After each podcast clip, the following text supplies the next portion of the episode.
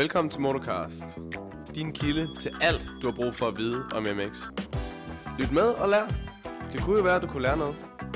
Her er din vært, Niklas Skrøder.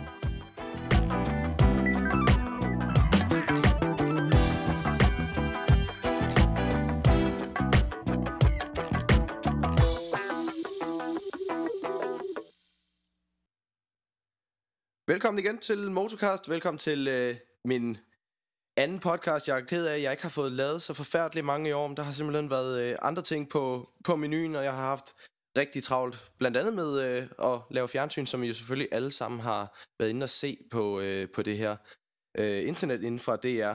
Det er gået rigtig godt indtil videre, og podcasten den går sådan set også rigtig godt. Jeg er glad for, at I lytter med derude. Lige øh, til at starte med, så ved jeg, at der er mange af jer, der har lidt været i tvivl om, hvordan at øh, man hører til den, eller hører podcasten. Der er mange af jer, der hører den direkte på det her link, øh, vi lægger ud på SoundCloud. En lille øh, hurtig ting til øh, alle jer i hvert fald, der har iPhones. Hvis du går ind på den øh, lilla podcast-app, den er på alle iPhones, så kan du sådan set bare gå ind der og så søge på Motocast, så kommer det hele ind. Hvis du så til med trykker abonner, jamen så får du en lille besked om, hver eneste gang jeg uploader en podcast. Så er det meget nemmere at finde. Den kan du også downloade, sådan at du ikke behøver at skulle bruge data på at høre den, og det er simpelthen så forfærdeligt smart det hele. Vi siger selvfølgelig tak til Yamaha Store Ringsted og Kukunen MX Service samt Hedegaard MX Track Service for at hjælpe med at øh, betale for serverne og øh, internetforbindelser og alt andet, så vi kan lave de her podcast til jer. De øh, har været en rigtig, rigtig god hjælp, og vi håber selvfølgelig, at de også vil fortsætte næste år, hvor der lover, der lover jeg, at der kommer mange flere podcasts. Vi skal snakke noget DM, og for at snakke noget DM, jamen så øh, har jeg jo selvfølgelig allieret mig med øh, min partner in crime, altid den gode fantasy-forfatter og øh, medkommentator på øh, den her DR-sending, som vi har kørt i år, Mikkel Vendelbo. Velkommen til, Mikkel. Mange tak skal du have, og tak fordi jeg må være med endnu en gang. Jamen altså, det er jo så fantastisk. Det er jo altid godt, når der er nogen, der, der gider at være med på mine øh, skøre idéer her. Jamen, øh, jamen, som du sagde, vi har været partners in crime i, i et godt stykke tid efterhånden, så, så er det ikke bare blevet sådan, at når den anden finder på et eller andet åndssvagt, så siger, så siger modparten bare ja? Jo, det tænker jeg, det er det, der har været indtil videre. Hvis der er nogen, der har set mig i et prinsessekostyme, så kan de jo selvfølgelig tænke over, hvem der kom med den idé. Det var mig, hvis du er i tvivl. øhm, jeg vil lige sige til at starte med, at øh, vi skal selvfølgelig snakke noget DM. Vi skal snakke med Jakob Kjær Nielsen og Jim Bøtger, hvis de altså begge to får øh, Skype til at køre. Det er jo nogle jyder begge to, der måske ikke helt har styr på elektronikken.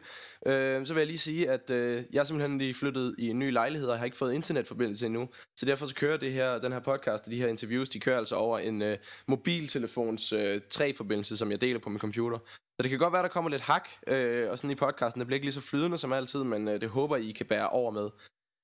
Og Mikkel, vi skal snakke noget DM. Og jeg tænker Jamen, selvfølgelig, det det. at vi, øh, vi starter med øh, den lille klasse i, øh, i citationstegn. Øh, og, øh, og snakker noget, øh, noget MX2. Fordi at det Jamen, har jo øh, været... det, det er dig, det er dig der, der er kaptajn på det skib.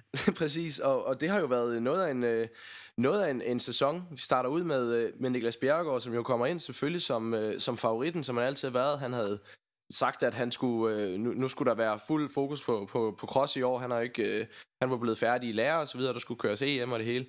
Og så starter det jo sådan set rigtig godt i første heat, og så går det ellers bare ned ad bakke derfra. Ja, men, øh, men det må man sige. Altså, vi, vi så, hvad han ligesom står for i, i det første heat. Det var bare ærgerligt, at vi skulle vente hele den til fjerde afdeling med at se, hvad han, hvad han stadig stod for efter den her skade, som, som han fik især efter os, synes jeg også. Det, som han ligesom viste til de EM-afdelinger, han nåede at køre. Ja, lige præcis. Han når jo at køre en, øh, var det en 8. plads hjem, eller var det en 5. plads? Det kan jeg faktisk ikke huske. Der var noget med noget 8. eller noget 5. nede i Falkensfart, hvor det jo gik rigtig godt. Han lå faktisk øh, fint i stilling, så det var som om, at noget af det, han har gjort i vinters, det, det, det har virket. Jamen, øh, det ligner det, og især i, i Falkensfart var det også mere måden, det, det kom i hus på, synes jeg, det her med, at han faktisk bare åd konkurrenterne op, og det, det er jo godt at se øh, en dansker gøre det i EM-sammenhæng, øh, synes jeg. Ja, så det bliver jo spændende at se, om, om, om det så skal fortsætte næste år, om, om han giver den en skalle igen. Det må man jo næsten gå ud fra, i hvert fald. Jeg har ikke talt med ham selv, men, men man må da gå ud fra, at, at han skal have den skalle igen næste år. Jamen, jeg lavede et interview med ham til, til det nummer af Moto, der kom op på, på Mors, og, og her der var han fyr og flamme, han glædede sig til en hel, hel vintersæson, hvor han faktisk bare kunne fokusere på, på cross og, og på det ene og det andet, og nu skal han selvfølgelig køre MX, MX1 deroppe, og lad os da håbe, at det får få lidt, øh, lidt sul på kroppen, så, så skaderne ikke bider på ham, og han skal ud og, og vise Dannebro næste år. Det håber jeg da i hvert fald. det er jo nemlig det, og vi kommer til at snakke MX1 senere selvfølgelig, men øh, men altså, på grund af øh, øh, Niklas Bjergård måske ikke øh, har været der, det skal man selvfølgelig ikke sige, fordi han har jo haft et skide godt år, jamen så Mathias Gryning, jamen, som, som jo har, altså, ligger totalt i front og, og kan sikre sig mesterskabet allerede i første heat, hvis, hvis han har lyst til det. Jamen, øh, altså op på Mors her. Han har altså vir- virkelig vist sig stærk. Han har vist, at han har været totalt konstant. Han har holdt sig ud af de problemer, som han måske på andre år øh, vil, have, øh, vil, have, vil have haft problemer i. For eksempel på Hedeland der, hvor, hvor han jo har en, hvad der kunne have været en forfærdelig dag, men måske ville have været en forfærdelig dag før. Men han, øh, han fik øh, to virkelig dårlige starter. Den ene, der væltede han jo i starten og havde øh, problemer med motorcyklen, hvor han ikke rigtig kunne dreje til den ene side og sådan noget. Og så ender han alligevel med at, med at køre øh, nogle rigtig, rigtig fine placeringer hjem. Og, og sådan, det er jo noget, som vi ikke har set fra ham før, altså være så stærk på den måde. Jamen, det, det er rigtigt. Det er også sådan, øh, sådan, jeg oplever det. Det har faktisk været, måske i virkeligheden, har det ikke været lidt det, der har været virkelig godt at se ved, ved Mathias Grønings præstation i år. Altså, jeg synes, det på Hedeland der, som du lige netop siger, det der med, at han ligesom bare lægger hovedet ned og bare kører så mange point hjem som muligt. Altså, det, det, det virker som om, at han er, måske ikke, at man er blevet lidt ældre, men jeg ved, at de har arbejdet meget, meget hårdt på det, ham og, og Brian Kær. Ja, han har jo også øh, vist en eller anden, det er måske også øh, kommet fra, fra Brian, men han har vist en eller anden tro på sig selv, synes jeg. Øh, han, han, han bærer sig selv på en anden måde ud til DM'erne. Ja, det er rigtigt. Altså, han har ligesom påtaget sig den her, jamen, den her favoritværdighed og sådan noget. Altså, han havde måske den røde nummerplade der sidste år, hvor han sådan var sådan lidt, jeg vil ikke sige sådan lidt, øh, lidt lamslået, eller sådan lidt, øh, lidt starstruck over, den sad på, på KTM, men, men som du også lige nu siger, han har, han har båret den røde nummerplade flot. Altså, det, det har han, altså med, med, med erfaring og elegance, kan man sige. Ja, men lige præcis, og det er jeg faktisk også enig i. Jeg er spændt på at se, hvordan kommer han så op til Mors? Øh, øh, kommer han til at være nervøs? Det burde han jo egentlig ikke gøre med, med den, øh, den føring, han har. Hvis han bare kører øh, nogenlunde op til sit potentiale, så burde den være en, en shoe-in for at, at sikre sig det mesterskab der. Ja, lige præcis. Altså, det, altså vi skal, vi skal, øh, skal ikke øh, Kim sige, at han har et, et meget stort forspring, og sådan lige min rigtig, rigtig dårlige hovedregning, og jeg gad altså ikke at regne det efter, men som jeg lige kunne regne ud, altså, så skal han stort set bare gennemføre begge heat, så bliver han mester. Øh, og som jeg lige har forstået det, så Jamen altså, det ser ikke ud som om, at der er nogen, der, der ikke har fået point i år for ikke at have gennemført nok af heatet. Så jamen, en gang over målstregen i begge heat, det, så er vi ved at være der. Jamen lige præcis. Øhm, blandt, man kan jo også, øh, det skal vi jo selvfølgelig lige sige, øh, han, nu, nu bliver han jo sikkert rigtig høj i hatten, men han, øh, ham kan man jo faktisk følge øh, fredag. Jeg ved ikke med lørdag, det tror jeg også, men i hvert fald fredag kan man jo følge ham inde på, på Snapchat øh, på DR Sportens Snapchat. Den hedder vist bare DR Sporten. Der kan man lige tjekke hans øh, Instagram-profil. Der har han vist været inde og skrive det. Men der kan man altså hele øh, dagen fredag tjekke, øh, tjekke ham ud og se, hvordan han forbereder sig og øh, så videre. Øh, eller er det lørdag? Ved du det, Mikkel, helt præcis? Nej, det er jeg faktisk ikke, øh, faktisk ikke klar over. Jeg har kun lige, jeg, han har kun skrevet til mig, at han skulle, han skulle ind og, og over, overtage den der, men, men vi kommer i hvert fald til at lave noget for os omkring det. Ja, lige præcis. Øh, altså, ja, hold øje med MX Index i hvert fald. Hold øje med MX Index og Mathias Grynings øh, øh, Instagram og Facebook og sådan noget. Der skal man nok få at vide, hvor man kan, kan følge med på, på snappen, og øh, sandsynligvis, øh, og måske en, en lille DM-fejring også, øh, kan følge med ham hele dagen der også. Hvis vi rykker ned på andenpladsen, øh, en øh, ikke lige så sikker andenplads, øh, Jakob Kjær Nielsen, 17 point foran øh, Mads Sjøholm. Hvad, øh, hvad, hvad tænker du om, om ham i år?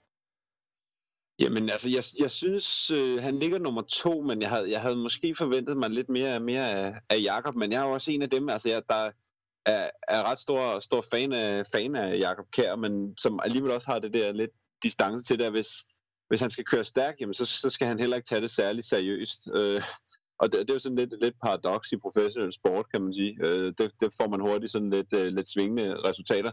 Og han har jo vist, at han, jamen om ikke andet, så i hvert fald er den, den anden hurtigste af dem, der har været med ofte.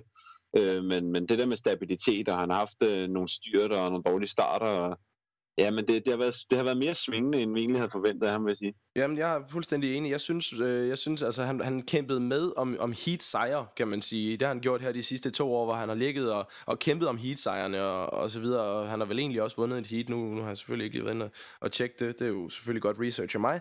Men, men det er noget, der siger mig, at han har. Men altså, hans placeringer i år, de har jo været, de hedder 7, 12, nu, altså nu tror jeg, jeg har været og kigge på pointsystemet, jeg har prøvet at regne ud, hvordan pointsystemet, og det jeg kom frem til, det er, at han er blevet, øh, hans placeringer, de hedder 7, 12, øh, den første afdeling, så den næste afdeling, det var så en anden plads og en 10. plads. Næste afdeling igen, så var det en anden plads og en 24. plads. Det var den her kontroversielle øh, afstigning, hvor han kørte med Sjøholm ned, og hvor han så, øh, hvor han så kom, øh, kom sent med i heatet igen. Der blev han nummer 24, for 17 point der. Øh, og så en fjerdeplads og en tredjeplads her sidst i Hedeland. Så, så han har jo ikke været, været så konstant, som, som farten jo har været til. Nej, øh, det, det har han ikke, og, og, og tit så er det også, altså, hvor vi har set ham lave, lave nogle, nogle dårlige, dårlige starter og sådan noget, men det, det var jo også det, vi havde lidt håbet, han havde fået styr på. Altså det der med, med meget svingende resultater, og så er der lige uheld og sådan noget. Jeg vil godt sige, at Danny Holstebro, det var han måske ikke øh, lige helt selv, så, så, så for lige i hvert fald. Det var, det var svært at, at slippe udenom, men, men altså, vi så jo i Hedeland, at han godt kan, kan køre, køre rigtig godt dernede, men man må også bare sige, hvis man, hvis man er meget kynisk, og man kigger på resultaterne, jamen, så vandt han altså den afdeling sidste år. Jamen altså, er, er, er, det, er det fordi, at, er det fordi, at øh, det her med, at, at de måske ikke kan komme, øh, han ikke kan komme længere op, hvis også Gryning i første heat i, i Hedeland kom op som 8, tror jeg det var. Altså er det fordi, at, at øh, er feltet så stærkt, at øh, hvis du starter, øh, som vi har set med Strade MX1, som vi også skal snakke om, hvis, øh, hvis man starter som øh, på, på 12. pladsen eller sådan noget, eller, eller 17. pladsen, er det så svært at komme op i, i top 5 i, i den her klasse? Altså, altså ja, for jeg, jeg synes, altså jeg, jeg kan godt lide at være ham, der tror, at det er fordi, at alle kørende er blevet bedre, at vi har så tæt et felt i, i MX2. Jeg ved godt, at der, der selvfølgelig er nogen, der, der har manglet, og der er det ene og det andet, ikke? men vi havde altså også Glenn Meyer til start i, i Svendborg. Og det var jo ikke, fordi han gik ind og fuldstændig dominerede de her kører. Så jeg, jeg kan godt lide at have tro på, at, at hele feltet er sådan blevet, blevet lidt mere bredt, og, og kører sådan lidt mere, jeg vil ikke sige internationalt, men de kører lidt, holder linjerne lidt bedre, og de, de kører i det hele taget stærkere, så de er svære at fange. Det, det kan jeg godt lide at tro. Ja, og det leder os jo for, lige direkte videre til den fantastiske kamp om, om, om den tredje plads, som vi, vi kommer til at se, uh, som vi kommer til at se heroppe. Og det bliver jo altså en neglebid. Jeg ved, den glæder du dig rigtig meget til. Ja, men øh, jeg, har, jeg, har, jeg har varmet op til den i et stykke tid nu efterhånden, for dem er der følger det, jeg render og laver. Øh, fordi jeg, jeg synes, at det for det første kan jeg altid godt lide, når det bliver blandet sådan lidt op. Altså, jeg er jo, altså det er jo det, du, det du og jeg er jo virkelig professionelle tilskuere, ikke? Altså, det, det skal være så spændende som muligt. Så, så lige snart det er nogle nye navne, der er deroppe, og man kan risikere at få nogen, der kommer på podiet for første gang og sådan noget, og så, det bliver spændende, og så, altså, jamen altså, vi kan jo bare godt lide god, god underholdning, ikke? Altså, når man er dem, der står og kigger, jamen, så skal det være så spændende som muligt, og det har de altså leveret, drengene, og den her, den, som sagt, bliver ikke for børn. Nej, lige præcis. Og, og, og Jakob han er jo ikke helt sikker på den her 17. plads. Han har 17 point ned til Mads Sjøholm. Og så har Mads Sjøholm så Skovgård, altså Nikolaj Skovgård, Tony Andersen og Kenneth Kålund øh, inden for 6 point efter sig. Så det bliver jo altså en neglebid, især med de her pointsystemer, som, som vi har nu, hvor, hvor det virkelig kan gå stærkt, i hvert fald hvis du kommer op i, i en top 3. Øh, hvordan ser du øh, hvordan ser du, du den her kamp? Øh, eller ved du hvad, jeg kan, vi kan lige tage drengene først. Hvis vi tager Sjøholm med Sjøholm først, 17 point efter Jakob Kjær Nielsen, 1 point foran Skovgård. Hans placeringer i år, de har faktisk været ret stabile. Men så havde han jo lige det her heat. Hans, stabi- øh, hans øh, placeringer, de har været... Øh, han er blevet øh, 6 to i første afdeling, så i næste afdeling, så var det øh, to tredjepladser. Så kom vi til Holstebro, hvor han kørte en, øh, en øh, 6. plads hjem i første heat, hvor han så får den her DNF i, i andet heat. Havde han ikke fået den, så havde han jo nok faktisk ligget, øh, ligget to og før en Jakob Kjær nu. Øh, og så en 5. og en 8. plads øh, på Hedeland. Hvad, øh, hvad, Jamen, det, det, hvad det, det er rigtigt. Hvad tænker du om hans sæson her?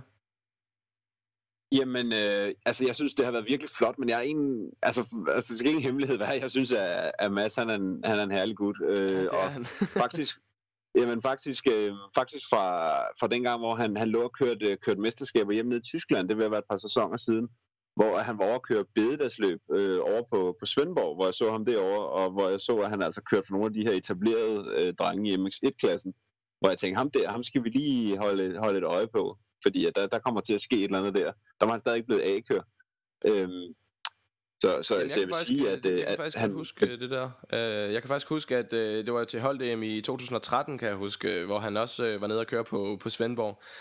Jeg kan huske det, fordi det var mit aller sidste løb, hvor jeg jo lavede en fantastisk afstigning må jeg, må Jamen, jeg det, er, selv, det er ikke historiebøgerne for længe den er, ja, den er, den er fantastisk. Men øh, der kan jeg huske i kvalifikationen, nu, altså det år, hvor Stefan han kørte VM, øh, der var han ikke særlig langt efter, efter Stefan i kvalifikationen. Der tænkte man også, hvad fanden er det? Fordi ham havde vi ikke rigtig set før. Vi vidste godt, der var en, der hed Mads Sjøholm, og det var Bjarnes søn og sådan noget, men, men vi kendte ikke rigtig til ham. Nå, men det, det var lige netop det, man, man tænker, og så jeg tænker, okay, så må man undersøge lidt, og sådan noget. Han, de der øh, individuelle tyske mesterskaber der, der, der lå han altså domineret, og og det var altså noget før han, han vandt, øh, vandt BDM, så, så. Jamen altså jeg synes det vi ser nu er det, det potentiale han ligesom, han ligesom indfrier, selvom han aldrig nogensinde ville, øh, ville påstå, at han havde noget potentiale, hvis du spurgte ham direkte. Nej, præcis. Øh, og så rykker vi ned på fjerdepladsen, der har vi Nikolaj Skovgaard, et point efter Mads Sjøholm, øh, og det vil sige også kun 18 point efter Jakob Kjær, så det vil sige, der er heller ikke, øh, det er heller ikke helt umuligt, at han faktisk kan gå op og, og snuppe en anden plads. Det er det faktisk ikke for nogen af dem her, hvis Jakob han, øh, han ikke, øh, han ikke kører op til sit, til sit allerbedste. Øh, Skovgaard har faktisk også været super stabil, lige med lidt lavere placeringer end Sjøholm, men altså en 10. plads, 7. plads i første afdeling, næste 9-7, næste igen 8-7, og så 9-9. Altså, der er jo ikke nogen, der er mere stabil end ham. Nej, det er det ikke, og der er heller ikke nogen, der, der arbejder hårdere for det. altså det, det der, han er jo lidt, lidt specielt, så, fordi han kører for et, for et hollandsk team faktisk, er kommet øh, ned og arbejde lidt og sådan noget ned i, i Holland, for ligesom at være, være tæt på det. Og det betyder også, selvom han faktisk han er Sjælland og kørt i mange år fra Hedeland, kører nu fra Næstved, jamen, at han faktisk er helt vild med det, med det der sand, og det har vi også tit set også i de tidligere sæsoner, hvor han faktisk har leveret bedst, når vi har kørt i, i Holstebro. Men i år, der har han faktisk bare, bare, bare holdt sig til. Ikke? Altså, det var også det, vi siger, det har været så åbent, at de har svinget så meget alle sammen, at, at det her stabilitet, det har altså virkelig bragt ham op i en, en position, hvor han virkelig kan, kan få noget ravage i hvert fald. Og det er jo også det, at så må man jo forvente, at han, han gør noget af det samme, hvis han kan køre to syvende pladser hjem, eller to sjette pladser, eller et eller andet heroppe. Nu kommer vi op i sandet, som han jo selvfølgelig godt kan lide. Hvis han kan gøre det, og der er nogen andre, der laver fejl, jamen så, så er det da ikke u... Altså, hvem havde troet, at jeg, eller Nikolaj Skovgaard, han ville have en reel mulighed for faktisk at blive nummer to i det danske mesterskab, da vi startede sæsonen? Jamen altså igen, altså jeg synes også, at, at Nikolaj er en, er en herlig gut, og, og dengang han for eksempel kørte, kørte 125 kubik og sådan noget, der, der kørte han jo rigtig godt og, og vandt nogle mesterskaber på den front der, men, men som sagt, det er stagneret lidt, ikke? Altså vi har set ham køre, køre top 10 fint i, i MX2, men han har kørt i klassen i nogle, nogle år, ikke? Og man tænker, nu, nu skal der til at ske noget især med den, den træningsindsats, der bliver lagt for, for dagen, og alt det, de, de gør for det, så altså, ja, altså som du siger, der er måske ikke nogen, der havde, havde regnet med det, men altså igen, vi er jo jublende optimister, så vi regner med, at hele feltet altid løfter sig til hver sæson, Jamen, så, så ja. Så kan, jeg jo lige så, godt, så kan jeg jo lige så godt spørge dig, nu, når du siger det her, der skal jo til at ske noget. Altså har han, øh, har han, har han underperformet lidt i forhold til, hvad, hvad man måske øh, kunne regne med, at han kunne?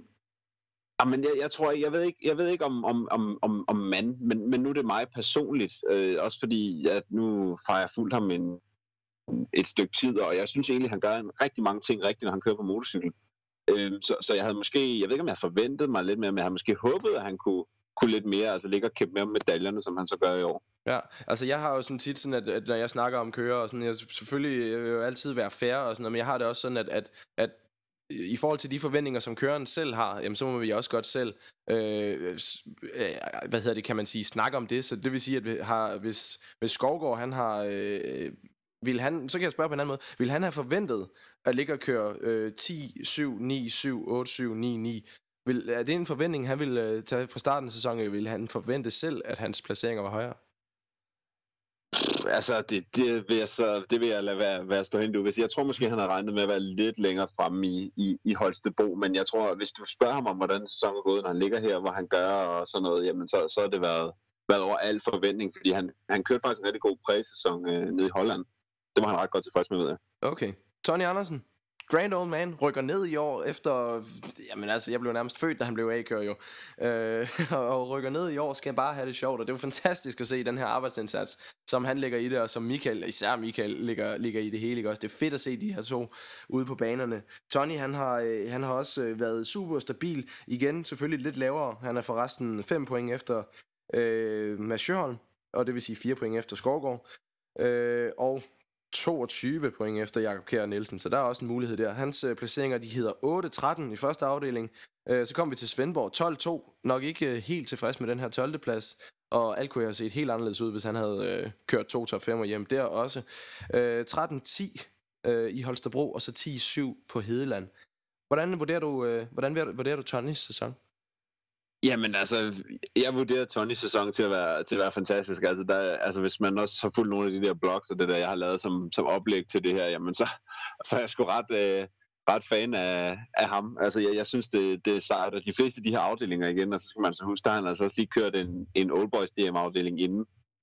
Øhm, og jamen, altså, så gå ud og så stadig være med, altså stadig, og, altså også kunne finde motivationen til at gå ud og, og og, og trække de her unge drenge lidt i de dunede øh, dun på overlæben der og sige, at jeg kan altså stadig køre op på andenpladsen i det ene hele i Svendborg. havde nok håbet, at det skulle være to andenpladser i stedet for den her lidt, øh, lidt lavere placering, men altså, det, det er fantastisk, at han, at han stadig kan, kan være med, og jeg synes, Altså, jeg, men der er jo nogen, der har snakket lidt om, om er det så fordi, at feltet ikke er stærkere, han kan være med, men jeg, altså, jeg siger, det fordi Tony han stadig kører så stærkt. Ja, det er jeg også helt sikker på, og, og der er ikke så mange flere ord, der kan sige som Tony. Altså sådan, alt, alt, jeg går ud fra, at alle, der lytter til det her, de, har, øh, de, de, de ved, sådan, hvad, hvad, hvad vi egentlig ville sige, hvis det var så. Nu begynder tiden jo også at løbe. Jeg har fået at vide, at jeg skal holde de her podcast korte. Vi skal se, om vi kan holde den under en time, Mikkel, så vi er travlt.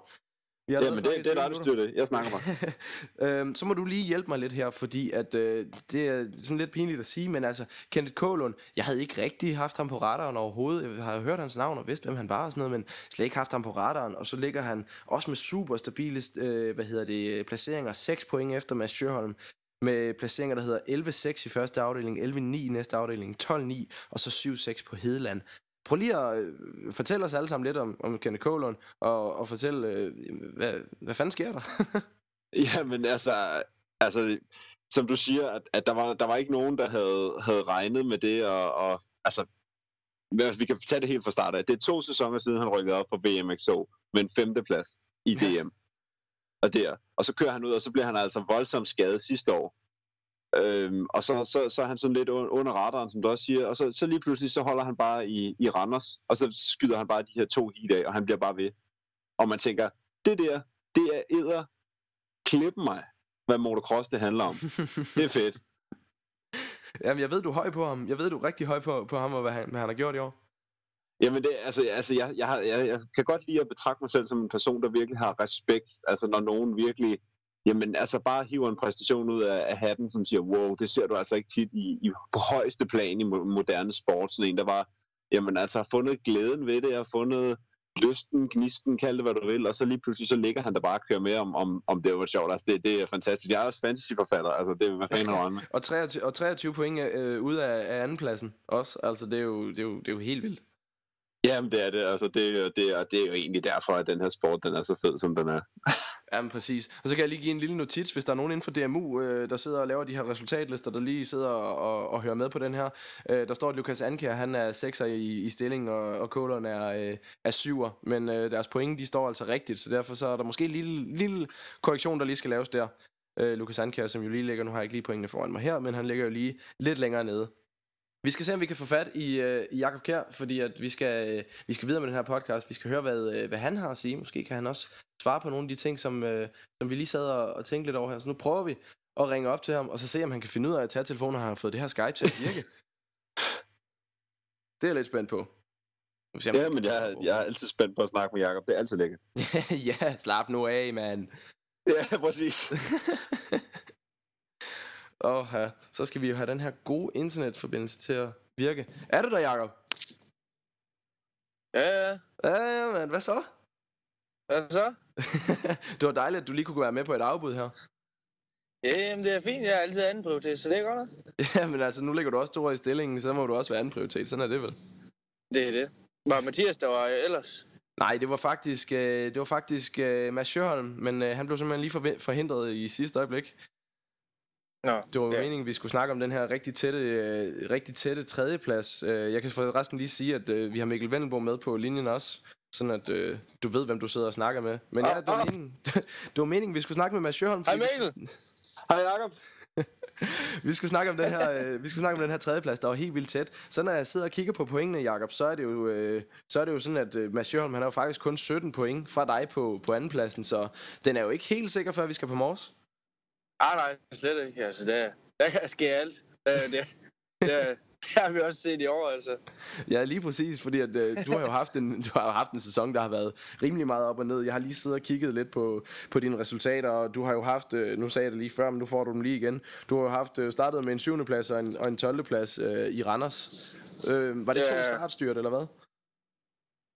Øh, nej, i, i, i første hit, og kørte over den tredje gear. Og anden hit, der røg jeg i starten, og kunne ellers bare se samtlige springe ned i min crosser. Det var ikke det fedeste syn, tænker jeg. Ej, det var, det var ikke lige sådan. det var ikke lige sådan, så man kom helt op og stød over det i hvert fald. Nej, lige præcis. Og så var det sådan set rigtig fint i, i Svendborg, i hvert fald i første heat, hvor du kører en anden, en anden plads hjem, øh, og så en, en tiende plads i, i andet heat, øh, øh, eller i, første, ja, i andet heat. Øh, og, det, og det var jo også, øh, ja, hvad, hvad, hvad, hvad tænker du om Svendborg? Hvad skete der der? Jamen første hit, det gik egentlig meget godt. Jeg stressede lidt for mig i første hit, da øh, uh, som Mathias han måtte lige forbi. Han, var, han er godt kørende. Jo. Og, og anden hit, der vælger jeg selvfølgelig godt med i starten for øvrigt.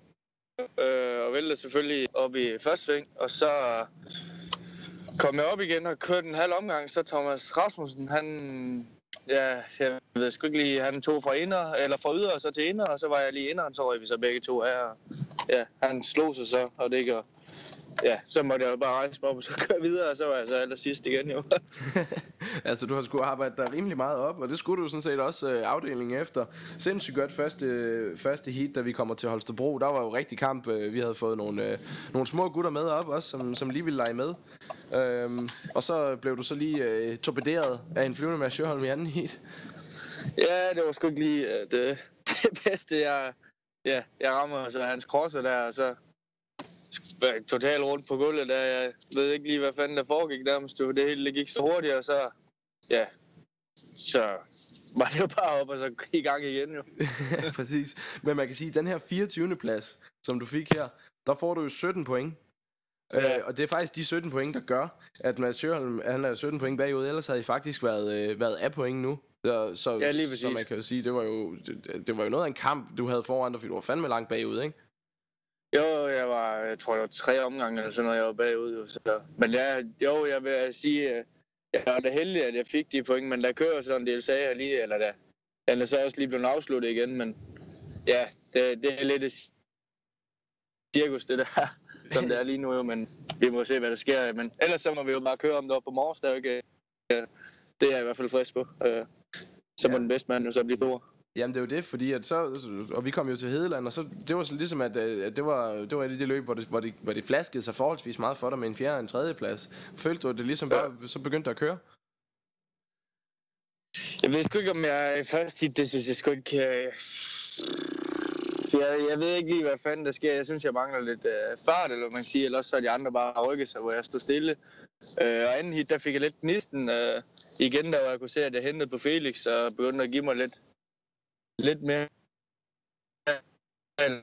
Men ja, Mathias han var sindssygt godt kørende der, han rykkede os alle sammen midt over nærmest over. Han var så desværre så heldig at vælte, og Niklas han, er, han ved jo, at vi alle sammen godt, han kører jo virkelig godt i tiden. Og, ja, Mathias Jørgensen, eller Mathias Gryning, han var uheldig og vælge i starten, og anden hit ved jeg egentlig ikke lige helt, hvad der skete med ham, men han hentede da en del ind på mig, der kunne jeg se, så det var lidt heldig uheld, hvis man kan sige det så.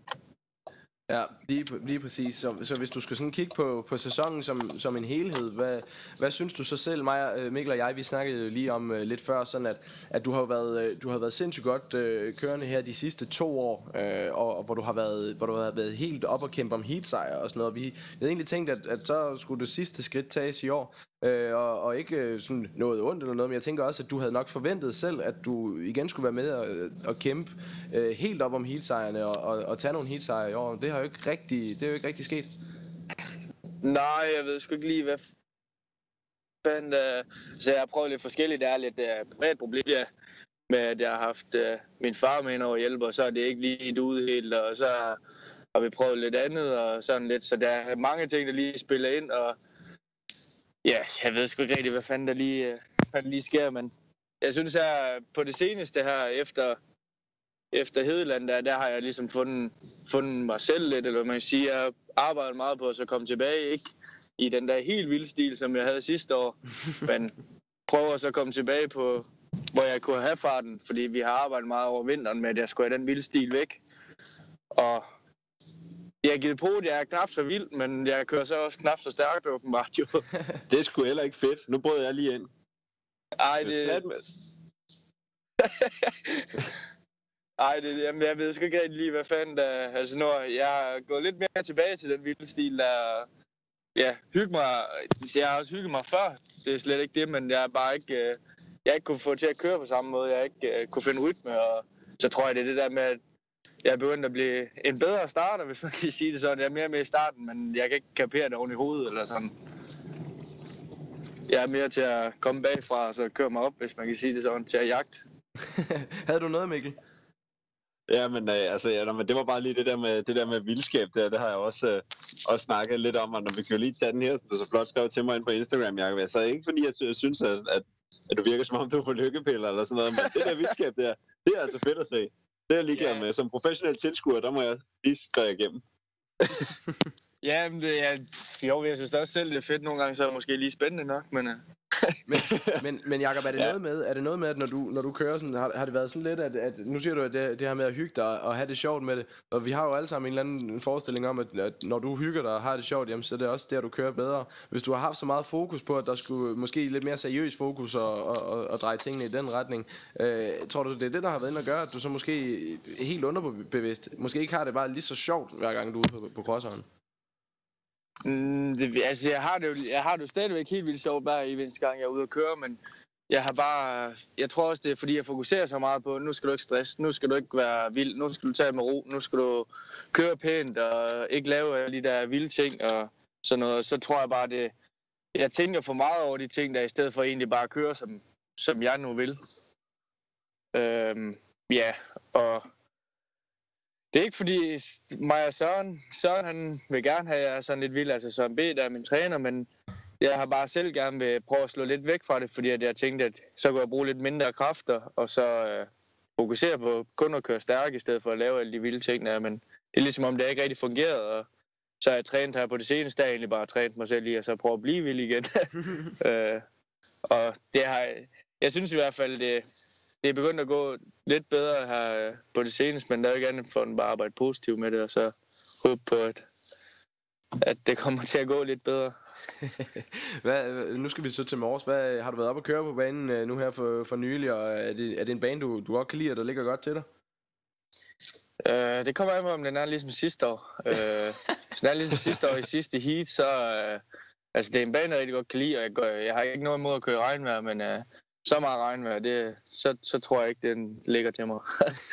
øhm, men ja, jeg har været og træne. Jeg var deroppe, øh, hvor jeg mødtes med Simon deroppe, og fik lige et par FIFA den gamle mand der.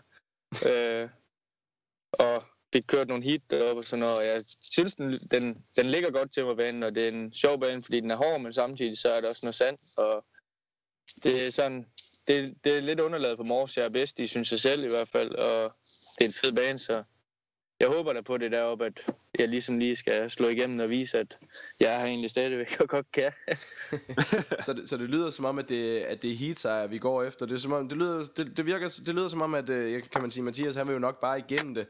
Øh, hvad hedder det? Bastian øh, tror jeg øh, kommer op. Han kommer selvfølgelig til at køre stærkt. Jeg tror ikke, vi kommer til at se Mikkel Hårup deroppe. Øh, er, det, er det med Mathias, der måske har, har et mesterskab lidt i tankerne? Øh, tænker du så, at, øh, at, at nu er der mulighed for en, nu er der mulighed for en, for en heat sejr og en, og en, en sejr på dagen? Jeg ikke, det må, vi må jo se, hvad der sker, men jeg tror, det er samtlige top 5 nærmest, eller top 10 måske, de går efter en heat sejr hver gang, de er ude og køre. Det er jo bare ikke altid, det flasker sig, men jeg, jeg håber da på, at jeg har aldrig haft en heat sejr før. Jeg har kun vundet i en afdeling. Øh, så jeg må snart til lige at tage mig sammen, så prøve at få den heat sejr der. vi, skal, vi, skal, vi skal have dig til at være... Du skal fandme komme med nogle... øh, Du skal, du skal komme med en, med en statement. Du skal sige, jo, jeg vinder fandme. Jeg vinder fandme derop. Jamen, det, altså, jeg er en top 40 kører, det kan jeg i hvert fald love. Jeg, jeg kan ikke helt sige, at jeg vinder derop. Det, det er så træls at udkomme med sådan en udmelding, og så bliver røv og nøgler deroppe. øh, men jeg håber da selvfølgelig på, at det kommer til at ske. Det gør vi jo alle sammen. Nu må vi jo se, hvad der sker. Selvfølgelig. Har du noget til det hjemme, øh, Mikkel, du vil, du vil spørge Jacob om? Nej, men jeg synes egentlig, at øh, vi sluttede det på en, på en, meget, god, øh, på en meget god note, og vi har ligesom været, øh, været lidt om, omkring det i hvert fald. Men ja, vi skal have, vi skal have nogle scrubs, og vi skal have nogle whips. Det, det, det, så har jeg sagt det igen.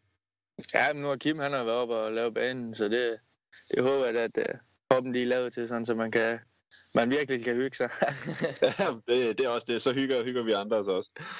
Godt. Hvad hedder det, Jacob? Så, skal, så er vi jo selvfølgelig nødt til at høre, vi, vi begynder at slutte sæsonen af her efterhånden og sådan noget, så begynder vi jo allerede at tænke 2018. Øh, hvad skal der ske der? Øh, er det mest bare Danmark? Skal du ud og prøve at, at køre noget Adak eller et eller andet? Øh, eller køre noget svensk eller noget? Hvad, hvad er planerne?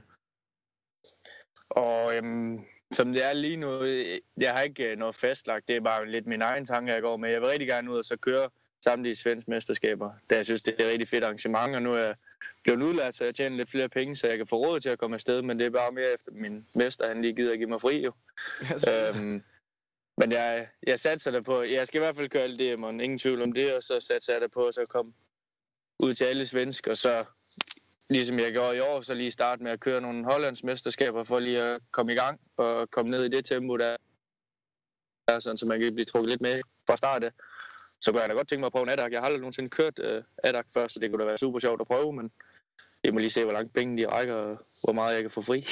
ja, det er jo det. Der ligger jo en, der er forholdsvis tæt på et tændsfelt. Den skal du næsten tage ned og køre. Det er, ADAC, det er sgu et fedt arrangement. Jamen, jeg har godt nok... Uh, jeg har også, uh, vi var også ved at tænke på det i år, men ja, så der var lige lidt med pengene, og det hele, det skulle lige, uh, det skulle lige sætte sammen det hele, og så det blev sgu aldrig rigtig lige helt til noget. Så jeg håber da på, at, at jeg kommer ned og så kører nogle af dem, og så prøve det, fordi det, der er mange gutter, der kører stærkt. Der, når jeg så endelig kommer til udlandet, så bliver jeg røv og nøgle, fordi jeg slet ikke er vant til, det er nogle helt andre kører, så når jeg slet ikke uh, erfaring nok til at gøre det jo, så det er jo helt sikkert noget, der også vil rykke mig, og så komme afsted og ja, blive hævnet lidt med, og se, hvordan man kan gøre, gøre sig i det felt. Ja, det er i hvert fald lige præcis det. Det er i hvert fald min vurdering, at, at, at når man kom, først kommer ned og, og oplever dem her, at øh, første, første omgang i tidskvalen, eller første omgang i træningen, så er der ikke øh, nogen, der, der er nærmest ikke nogen, der triller rundt. Der bliver bare kørt race lige fra starten af, og der er bare mange, der kører rigtig, rigtig stærkt dernede. Og bare for at kvalde ind, så skal man altså virkelig holde øret stramt. Og det er altså noget, som, som får hævet en intensitet, og kan måske få lidt af den der vildskab tilbage, og, og at man slår hjernen lidt fra, fordi der har du ikke tid til at køre rundt og tænke, når man kører Adak lige pludselig. Nej, nej, helt sikkert. Altså, ja jeg har nu tage Niklas og ja, Sam og dem, de andre, der er dernede. Ja, man kan, de hygger sig helt vildt, når, der, når de er dernede, og når de så kommer hjem igen, når man lige spørger, hvordan det er gået, og, sådan, og så fortæller de også omkring, hvor, at det er altså bare fuld øre for første omgang, er, hvor stærkt de, at de kører altså stærkt dernede, og Niklas han gør det jo rigtig godt, så han er en af dem, der kører rigtig stærkt. Jo. Så det kunne være meget sjovt at så komme derned og prøve, og så køre, køre med dernede, og så se efter, om det er noget. lige præcis. Lige præcis. Det øh, var dejligt, du lige gad at være med, Jacob. Øhm, og så... Øh, det er jo det er altid hyggeligt at, at snakke med dig. Vi ønsker ja, ja. selvfølgelig uh, skide uh, meget held og lykke her i, i weekenden, og så, uh, så ser vi frem til, uh, til to hits for dig. Ja, lad os nu lige, uh, lad os nu lige tage lidt med ro, så må vi lige se, hvad der sker. Men uh, jeg skal da i hvert fald gøre mit bedste, ingen tvivl om det. Ja, så må vi jo se efter, om der kommer de squabs. Så hvis der gør det, så ved du i hvert fald, at det er fordi, jeg hygger mig, og det går godt. det er godt. Det er fantastisk at høre, Jacob. Vi, øh, vi øh, ses på søndag. Det gør vi i hvert fald. Det er godt. Hej hej. Hej.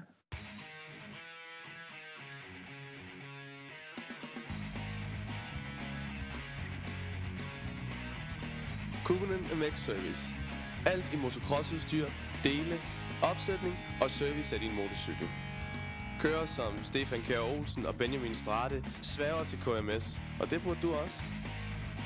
Skøbtøj, Bridgestone dæk, Elf Race Fuel og meget mere kan du få hos Kukunen MX. Så hvis du er seriøs omkring din motocross-karriere, så skal du bruge Kukunen MX Service.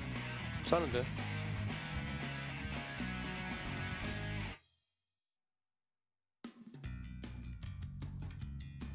Jeg sidder lige her og klikker rundt på Yamaha Store Ringsteds hjemmeside og kan se både motorcykler, motocrosscykler, scooter, ATV'er, reservedele, påklædning, topbox og jeg kan slet ikke følge med mere.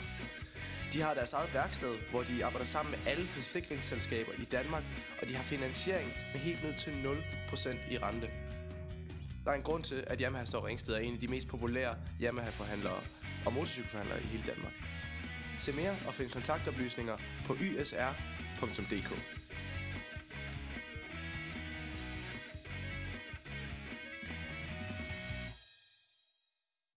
Det var en lille snak om MX2, og Jakob Kjær Nielsen. Altid, øh, altid sjovt at snakke med ham, var Mikkel? Ja, det synes jeg. Han, han siger i hvert fald lige, hvad han tænker, og nogle gange så har man lyst til bare, bare at lade ham snakke og høre, hvad der kommer næste gang. Øhm, og altså, man kan måske godt sige, at det, det var måske også lidt det, vi har kunne se, det han, det han sagde her i hvert fald. Men han er altid en, en festlig fyr. Jeg håber virkelig, det lykkes for ham at komme ud og køre noget, noget internationalt, fordi at, jeg tror måske godt, det kan udvikle sig til noget, i hvert fald noget mere, end, end det er nu for, for Jakob. Det håber jeg også for ham. Ja, fordi jeg tror, hvis man bare hænger i de samme serier, ikke, jamen, så kan man komme til at stagnere måske en lille smule, uden at se det lidt. Altså, man skal ud og man skal hele tiden ud og udfordre sig nye mennesker og sådan noget. Det tror jeg altså kun kan udvikle en som kører. Ja, lige præcis. Og, og som du siger, Adak er et rigtig godt øh, ståsted, hvis han kan komme afsted til noget, til noget svensk mesterskab også, så bare ligesom for, for prøve at, at køre det også. Og, ja, man kommer ud og følge kultur, kan man godt sige. Ja, præcis, præcis. Øh, og en anden kultur, det leder jo også fuldstændig videre til øh, voksenkulturen en lille smule i den store, mægtige MX1-klasse, som vi jo har en lige så spændende som det er om, øh, om tredjepladsen i MX2. Jamen, altså, hvor spændende er det så lige ikke i MX1? Altså, det er jo fuldstændig sindssygt, øh, hvad, hvad de her to drenge, Stefan Kjær Olsen og, øh, og Nikolaj Larsen, de har, øh, har sat for til os, øh, til os her i år. Altså, det er jo, det er jo helt vildt. Jamen altså det er det. Altså, man, man hører tit øh, nogle, nogle tomme floskler fra sådan nogle anmeldertyper, du ved. Altså man kan næsten kun blive skuffet, og det er lidt der, vi er, ikke? Altså det, den her hype og den her kring, om, altså bare om titelkampen, der er så åben, som vi nærmest aldrig har set den før. Altså i hvert fald, at, øh, at det vil være nogle sæsoner siden, vi har set det. Øh, vi har også godt været, været godt, øh, godt ved muffen lige, når det kommer til det, men, men, men den her, den bliver, altså, den bliver ikke for, for folk og med sarte nerver og tøsdrenge og alt det der. Ej, lige præcis. Og nu sad jeg lige og kiggede på resultaterne før. Flot igen af mig, at jeg ikke lige skriver dem ned, fordi jeg har lukket, jeg har, nu har jeg lukket øh, min, min internetbrowser ned. Simpelthen. Jeg tør ikke lige at åbne den igen lige nu, fordi at nu, nu kører vores signal. Jeg tør ikke at belaste det mere. Men sådan som jeg lige husker det umiddelbart, så har de begge to vundet fire heat hver. Øh, ja, Nikolaj og Det har du også og helt ret i, kan jeg så sige. Har, har du resultaterne foran dig? Foran dig? Det lyder sejre, hvis jeg siger nej, men det har jeg. Okay, perfekt. Kan du så ikke lige give os den, fordi at, øh, at øh, det, er jo, det er jo sindssygt så lige, at de har været, de to. Lige præcis. Altså, vi starter faktisk med den første afdeling i Randers, hvor de vinder et heat hver, ikke? Og så Nikolaj scorer 34 point i det første heat. Efter... Det tror jeg er en 8. plads. og, og bremse i stå, kan vi vist alle sammen huske, ja. i, øh, i første sving. Øhm, og så får, får Stefan 37 i, i det andet heat, så der følger de, følges de allerede pænt ad. Lige præcis. Øhm, så kommer vi til, til Svendborg igen. Vinder de, uh, vinder de et heat hver. I det første heat, der klemmer uh, Benjamin Strate så lige ind imellem dem. Uh, og i anden heat, der bliver de 1-2 med, med Nikolaj i, i 40. Men det, det er stadigvæk uh, med, med flest point ud af den afdeling til, til Stefan. Ja. Og der var så Stefan jo lige, lige ja. efter, så vidt jeg husker, så var Stefan sådan, øh, altså der var de rigtig tæt, og, og jeg, sådan som jeg husker det i, i det, i det første heat, der, der mener jeg, at Nikolaj var, han var lige på de to også. Altså, det var virkelig tæt i Svendborg, ikke? Jo, det var det. Det var det. Altså, det var især i det, det andet heat der. Så vidt jeg husker, i det første heat var det ikke der, Nikolaj Larsen styrtede på langsiden over bagved. Og så kørte sig op igennem feltet. Det mener jeg, det var. Det skal nok passe. Øh, det kan jeg ikke lige helt huske, men jo, det, det lyder meget rigtigt. Ja, præcis. Men så kom vi jo til Holstebro, og så var, så var han jo tilbage i førersædet, Stefan Kær, fordi vi har jo tit, altså han har jo hele tiden været der, Stefan, og vi har hele tiden sagt, at hvis han nu bare lige får, hvis han nu bare lige, men Nikolaj har haft, har måske haft lidt, lidt overtaget, i hvert fald sådan ren rå fartmæssigt straight up, ja. men i Holstebro, der så vi jo noget helt andet, og det var jo ligesom der, vi tænkte, okay, den her, den bliver, for vildt. Jamen lige præcis, fordi i første hit, der lå de jo fuldt sad. Der var de jo helt vildt tæt, de to, og de lå jo bare og kæmpede om, om sejren der. Øh, og så kan jeg huske i anden heat, da Nikolaj, han, så vidt jeg husker, tager starten, og Stefan, han er en 5-6 stykker fra start. Øh, så tænkte man, den løber Nikolaj med, den her, fordi den, altså, han har gjort det rigtig godt nede til Adak i, i, i Dræna, i sandet og så videre. Den løber Nikolaj med. Bum, så kommer Stefan op som, som død og pine. Altså, det var som om, han bare satte en eller anden switch på, og så gik der ikke særlig lang tid, så var han oppe i førersædet. Og, øh, og så kunne Nikolaj ikke rigtig komme tilbage for det. Han måtte også smide brillerne på øh, længere hen i heatet, ikke? Og, og så måtte han jo gå helt op, kan man sige, på, på at fange ham. Det, det er rigtigt, men, men altså, det har jo også, det har også hængt lidt i luften, ikke? Altså, nu, nu, er, nu er Stefan sådan ret laid back. Altså, nu kender du Stefan jeg er meget bedre end jeg gør, men når man snakker med ham, så er han ret, øh, ret laid back, men det har jo garanteret irriteret ham, ikke? Altså, fordi de her gutter, som Jakob også siger, når de kører ud for at køre heat, så kører de altså ikke for at blive nummer to. Og det har irriteret ham det der med, at Nikolaj lige har haft, jamen du ved, marginalerne med sig, altså ikke med sig, men måske lige været det marginalt hurtigere, altså så måske især sidste år. Jeg vil så også godt sige, altså jeg har også skrevet flere steder, jeg synes det, at Stefan han virkelig har kørt sig op. Altså jeg synes, de seneste par sæsoner, der er han faktisk bare blevet bedre og bedre. Det er ligesom god vin, ikke? Det bliver bedre med ja, morgenen. Præcis. Tro, tror jeg i hvert fald. Jeg kan ikke lide vin. Men det kan jeg fortælle dig, det i hvert fald, det. Ja, men de har noget i Fakta, eller i 7-Eleven, som faktisk er okay. 85 kroner eller 80 kroner, så kan du faktisk få en okay god rødvin i, i 7-Eleven. Skud ud til, til 711. Ja, men altså, du, du giver bare skud til alt, alt det vin. Jeg tror aldrig, jeg har drukket, jeg tror jeg ikke drukket et helt glas vin i mit liv. Det var så godt. Øh. Der, var, der var noget nyt og, og mig der. men, men ja, du har fuldstændig ret, han har kørt sig op, øhm, og, og, og vi havde jo sådan set alle sammen regnet med, at det, der skete i Hedeland, øh, ville ske. Hvor Stefan også fortalte mig øh, bagefter, at altså, der, jeg havde bare ikke noget. Jeg, jeg pressede alt, hvad jeg kunne til at starte med for at se, fordi han vidste jo, at han skulle op og have nogle point. Øh, han vidste jo, at, at øh, vi havde, altså, han havde jo regnet ud, hvis han kunne få sig en heat-sejr i, inden for de sidste to afdelinger, jamen øh, så, skulle han, øh, så kunne han bare køre anden plads hjem, ikke? Øhm, og, og behøvede ikke at skulle presse for, for at slå Nikolaj. Så det prøvede han virkelig, og der, der, der havde Nikolaj jo totalt overtaget. Ja, det må man sige. Altså, der, der sluttede de til dem, af der måske ikke lige er, er klar over det, jamen, der sluttede det med omvendt foretegn med to hitsejre til, til Nikolaj, og så, så to andenpladser til, til Stefan. Øh, og det var selvfølgelig, som du siger, for, for Stefan, der var det selvfølgelig lidt, øh, lidt pokker, så man ikke lige kunne, kunne sætte angrebet ind der. Men for alle os, der kigger på, tænker jeg, ja tak. Ja, men altså, det blev jo helt, det blev helt, altså, det er jo en ønske, en ønskekamp, vi har her nu til sidst. Og jeg ved, at de begge to, de kommer til at give sig fuldt ud i, i hvad hedder det, i hvert fald, altså allerede i første heat kommer vi jo til at se dem begge to give sig fuldt ud, fordi at Nikolaj, han ved, at han skal vinde big heat, og Stefan, han vil jo selvfølgelig bare, altså, kunne jeg forestille mig, han vil jo selvfølgelig gøre alt for at kunne finde det, vinde det første heat, så han ikke skal have lige så meget stress, og, og, og kan køre en, en anden plads hjem, som han jo burde være, være i stand til øh, under normale omstændigheder i hvert fald. Ja, lige præcis. Altså, det, det, det er det fuldstændig det scenarie, du ridser op der. Det, det er det, vi har. Altså, der er ikke nogen af dem, der kan tillade sig at slappe af i det første hit. Der. Det er full attack lige fra, vi starter med træningen. Altså. Og så bliver det jo sindssygt spændende, fordi at nu husker jeg jo tilbage på, på, på Mors her sidste år, og der øh, kan jeg huske, at Nikolaj han var i gruppe 1, Stefan han var i gruppe 2, øh, da vi var op, øh, op på Mors.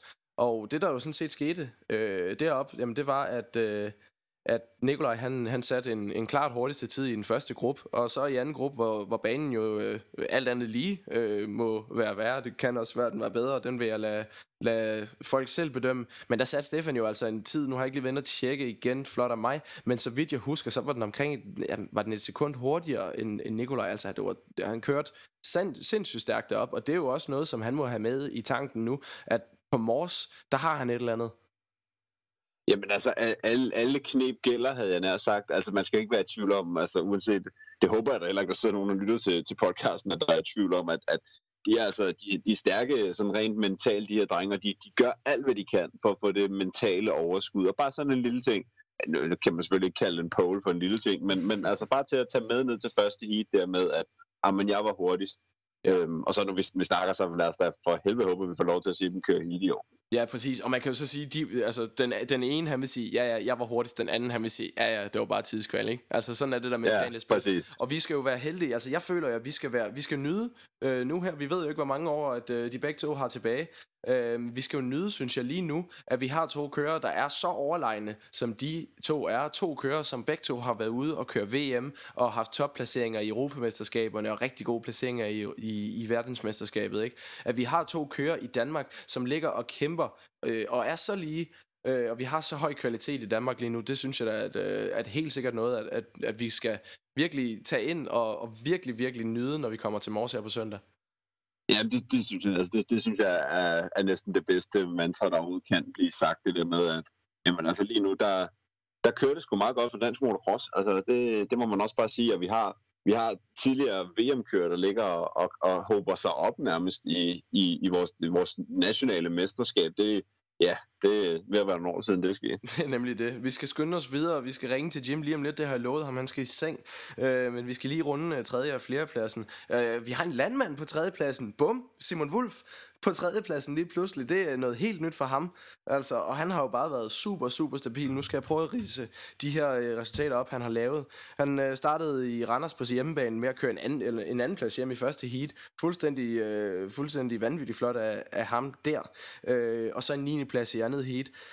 Øh, derefter så øh, var vi i Svendborg, hvor han kørte øh, en femteplads og en tredjeplads hjem. Derefter øh, i Holstebro en sjetteplads og en femteplads, og så sluttede han af, eller sluttede af, men her i sidste afdeling på Hedeland, 5 og 8. Øh, så han har jo været super stabil, har ligget og, og kørt nogenlunde de placeringer, som han altid har gjort, men øh, han har altså bare øh, kunne, kunne trække 9 point fra, øh, fra Benjamin Strate på fjerdepladsen. Hvad, øh, hvad er der sket med Simon? Jamen altså, en, han har endelig fået den optag, tror jeg, han gerne vil have. Altså, det var han i hvert fald meget fokuseret på, ved jeg, at han, han faktisk i år havde fået, fået gjort et, et rigtig godt, altså sådan, så han også selv var tilfreds med, med sin optag, og, og hvordan han ligesom var kommet ind i sæsonen. Øh, og det, det, det betyder bare meget, ikke? Altså, vi har jo tit oplevet det her med, at så har han ikke været ude at køre i 100 år, fordi så var der lige noget høst, og så var der lige det ene og det andet. Men som sagt, altså, vi har jo tit siddet og joket lidt med, at han er den her evige femmer, og det er også hans bedste samlede resultat. Øhm, så så jeg, jeg tror, at lurer mig om ikke, at han har været ude at trille lidt på det gule lyn der. Øh, bare lige for at være klar til den her på morges. Vi hørte også Jacob Kjær sige, at han altså også lige har været oppe og træne en gang. Jamen lige præcis, og, og, og jeg har faktisk øh, talt lidt med ham her i, i løbet af øh, siden sidst her, og øh, det, er jo, øh, det har jo været høstsæson, så han har ikke fået kørt så forfærdeligt meget her, og heller ikke op til Hedeland faktisk, netop fordi de havde så utroligt travlt, og nu får man også øh, Snapchats fra ham i gang, hvis man følger på det. 6 om morgenen, 4 om morgenen, der ligger han og kører høst, og så øh, klokken øh, 11 om aftenen, der får man så en, øh, en anden Snapchat, hvor han er i gang med at køre korn ind i, i laden, så, øh, så der bliver altså arbejdet hårdt, og det er bare ikke lige på motorcyklen altid, at, øh, at han har tid til det, så det er jo, så det er jo også et, et, øh, et testament til, hvor, hvor flot en sæson han har haft. Ja, lige præcis, og det er jo også det, som vi snakker om, men altså meget, mange grundsten i hvert fald øh, fysisk, og de her ting bliver jo lagt altså i optakten, så hvis den har været rigtig god, jamen så betyder det, det betyder selvfølgelig noget, men det betyder måske ikke helt lige så meget. Det, det tror jeg også er derfor, derfor, han er i den position, og han er altså, altså, vi kan heller ikke, altså erfaring det fornægter sig ikke heller ikke i den her sport, det må man også bare sige. Nej, og så, øh, og så øh, med hensyn til erfaring, en mand, der måske ikke har lige så meget erfaring i, i den her MX1-klasse, Benjamin Strate, øh, som, som ligger fire lige nu, som sagt 9 point efter Simon Wolf. Han startede sådan set fint ud i første heat i, i Randers med en fjerdeplads, øh, og så bliver han så 18 i andet heat. Så øh, næste afdeling i Svendborg, så kører han så den her anden plads hjem, vi snakkede om lige før, og en 6. plads. Derefter øh, en tredje plads og en 11. plads i Holstebro, og så en syvende plads og en tredje plads i, øh, i Hedeland. Og når man snakker med Benjamin, og står bare og snakker med ham sådan fuldstændig off-record og sådan noget, det er næsten det samme, han siger hver gang, der, jeg ved, jeg har farten, jeg skal bare lære, jeg skal bare lære at overhale, når jeg får de her dårlige starter. Ikke? Vi har snakket om det her med, at han har et godt heat og et dårligt heat, Øh, og de dårlige heat, de, de kommer sådan set altid af, at det, det er sjældent måske styrt, men det er de her dårlige starter, og så har han bare problemet med at, at kunne komme forbi ordentligt, og kunne komme forbi til den fart, han har, fordi at alt andet lige, så må man jo næsten vurdere, at han har været den tredje hurtigste kører i år. Ja, men altså, det er jo også altså sådan, sådan straight up, ikke? det snakker vi også om, og vi har set det nogle gange, for eksempel til, til, til bededagsløbet i år, altså, hvor han faktisk altså, tog kampen til, til Stefan Kær, da de kørte derover og han faktisk har kunne kile sig ind, da de kørte i Hedeland sidste år imellem øh, uh, Nikolaj Larsen og Stefan. Han måske øh, sådan reelt og kynisk set er den eneste, der måske har farten til i hvert fald nogle gange at være med de to. Øh, men som du også lige netop siger, jamen altså, hvis det så er i det ene heat og i det andet heat, man så kommer fra start som nummer 30 og får kørt sig op som nummer 10, altså, så, så er der altså langt op til, til de der, i hvert fald de to, to første øh, medaljer her. Nu ligger han jo faktisk med et reelt skud øh, til, at, til at komme op og, og kæmpe med om den her, den her anden, øh, undskyld, tredje plads selvfølgelig, men, men det kræver altså to stabile heat, fordi Simon Wolf han ved, ved godt, hvordan man gør det der. Ja, præcis, og, og som vi også snakkede om, øh, når vi snakkede MX2 og, og Skovgaard og sådan noget der, så kan man jo også sige, at øh, helt nøgternt set på det, øh, i forhold til i hvert fald, hvordan hans fart har været i år, så må det jo vel næsten være en skuffelse ikke at komme på det samlede podium til, til DM, fordi det har, han, øh, det har han jo alle dage haft farten til. Ja, lige præcis. Og ja, jeg, tror, men jeg tror heller ikke, der var nogen, der så afslutningen på andet heat nede i Hedeland. Øh, til dem af der ikke så det, at dem af der har siddet under en sten og ikke har set det, vil jeg sige. øh, hvor vi så, at Benjamin Strate simpelthen bare offer alt for at komme forbi Rasmus Johansen hen over målstregen. Øh, ikke vinder, men får tredjepladsen med 0,016 øh, del af et sekund. Vælter ind over hegnet til repzonen og ligger og ømmer sig, men, men tager altså den samme tredjeplads på dagen. Og lige lidt ekstra point på, på Simon Wolf, for så meget betyder det for ham, fordi han føler virkelig, at han hører, hører til på podiet. Ja, og hvor mange, fan, hvor mange fans fik han lige efter det der? Det var jo helt vildt. Folk, om, altså, folk var jo om ham fuldstændig sindssygt efter det her. Ja, lige præcis. Altså, det, det, altså, det er det, der er så fantastisk ved den her øh, digitale tidsalder, vi lever i. Sådan lige en feber der, du, så er du helten. Og det, ja kan man som eller lade være. Men jeg synes, det, jeg synes, det er meget romantisk et eller andet sted. Fuldstændig. Jeg regner også med, at han kommer til at have en masse fans, når vi kommer op øh, her næste gang op på, øh, på Mors, fordi at jeg kunne bare, altså man kunne bare mærke på, at på alle mennesker, og, og jeg vil da også lige sige i Hedeland, hvor var det dejligt at se så mange mennesker, der lige pludselig kom derud. Altså sådan, øh, der var helt vildt mange mennesker, og rigtig mange ansigter, du ikke har set før, som om, at der var nogen, øh, der havde hørt om det her, og, og der fik han altså scoret sig en, en masse fans, så øh, kudos til, øh, til, øh, til gode Benjamin der. Ja, det må man sige. Den fik han ret godt hjem, ham Bender. Men øh, ja, sådan er det, når man, man går all in. Det er nemlig det. Og nu tænker jeg, så har vi jo en, en mand på femtepladsen, øh, som vi jo også, øh, som vi også øh, har han været en lille smule øh, anonym. Jeg, jeg ringer op, øh, nu prøver jeg at ringe op til Jim her, så kommer han lige med ind over, men har han været sådan lidt anonym, bare sådan snedet sig ind på, på den her fjerdeplads? Ja, det har han jo, altså det har han jo sådan set alligevel, men, men altså det er jo, hvis du lægger mærke til hans resultater, så er de faktisk rigtig gode. Ja, nemlig. Jeg skulle lige Ja, det- det er jo det, der- dem. Altså det er jo det, det, er jo det der er lidt af med det, ikke? Jamen lige præcis, og nu øh, håber jeg, at, øh, at Jim han vil, vil tage telefonen, og jeg kan se, at han også øh, kommer med nu, og så kan vi jo tage, øh, tage snakken øh, samtidig med. Så velkommen til, Jim. Jo, tak, tak. Du må undskylde, at, øh, at det blev så sent. Der var sgu lige tekniske problemer her. Jeg ved, at du skal tidligt op i morgen. Ja, det er helt okay. Det er helt okay. er det hver dag, at du skal op klokken kvart i fem, eller hvad? Det er det, ja. Sådan er det. Det er et liv som tømmer. Og Okay. okay. det, var ikke, det, var, det var endnu en af grundene til, at, at livet som håndværker ikke var noget for mig. Ja, jamen, jeg kan godt forstå sådan to øh, podcaster som jeg. I skal bare sidde med jeres lille computer, og så pille fingre i. Ja, fordi det tog dig da også lige lidt tid at finde ud af, hvordan man øh, fik det her Skype til at køre, var? Præcis, det er derfor, jeg ikke har med sådan noget at gøre. Perfekt. Jim, vi har jo siddet og snakket lidt om MX1 og, og, og snakket lidt om, øh, om, om kampen om andenpladsen. Du er 27 point øh, bagud lige nu øh, efter, efter Simon Wulf. Øh, Ja. og, og du har jo været, som vi snakkede om, det er jo ikke øh, fordi, at vi, man sådan har lagt super meget mærke til det. Det er som om, du ligesom har snedet op på den her, øh, den her femteplads. Jeg kan lige prøve at, at gå igennem dine resultater i år. Du startede i Randers med en femteplads, som jo er, er, er super flot, og så fik du så en, en 14. plads i anden heat. Hvad, ja. hvad, hvad er historien bag den, øh, øh, ja, bag, bag Randers? Jamen, øh, historien bag er jo, at øh, jeg starter jo godt ud med at få en god start i...